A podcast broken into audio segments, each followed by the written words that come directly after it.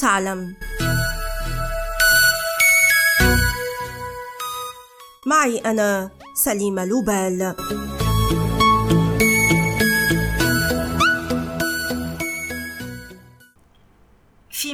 مدينة كيب تاون في جنوب أفريقيا. أصبحت رؤية سكان سود ينتمون إلى كل الفئات العمرية من دون أسنان أمامية أمرا شائعا بل موضة تستهوي الجميع للحصول على ابتسامة كيب. هكذا أصبحت تسمى بعد أن تحولت إلى شكل من أشكال الجمال في المدينة.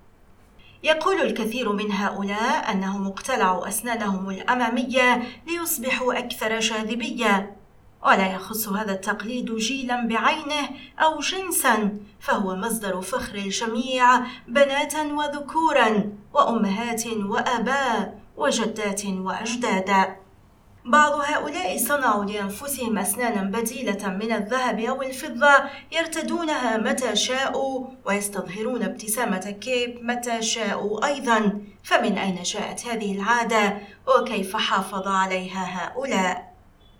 كان اقتلاع الأسنان سائدا في بعض المناطق الأفريقية بهدف تحديد الانتماء إلى إثنية معينة ويعتقد سكان كيب تاون أن هذا التقليد وصل المدينة عن طريق عبيد سود نقلهم إليها المستعمرون البيض. غير أن عدة وثائق أرشيفية تؤكد أن البيض كذلك في الولايات المتحدة الأمريكية كانوا يعمدون إلى اقتلاع بعض أسنان العبيد السود لعقابهم وأيضا للتمييز بينهم نظرا لتشابههم بهدف العثور عليهم في حال هربوا.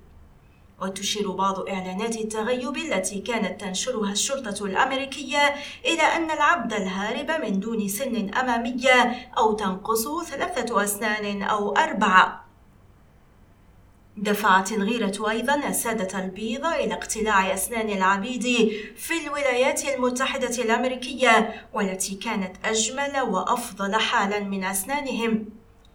واقتلاع الأسنان هو أيضا شكل من أشكال العنف الزوجي إذ يتذكر الفرنسيون كيف تهشمت أسنان الممثلة سوندرين بونير التي تعد صاحبة أجمل ابتسامة في السينما الفرنسية بعد أن اعتدى عليها صديقها بسبب الغيرة.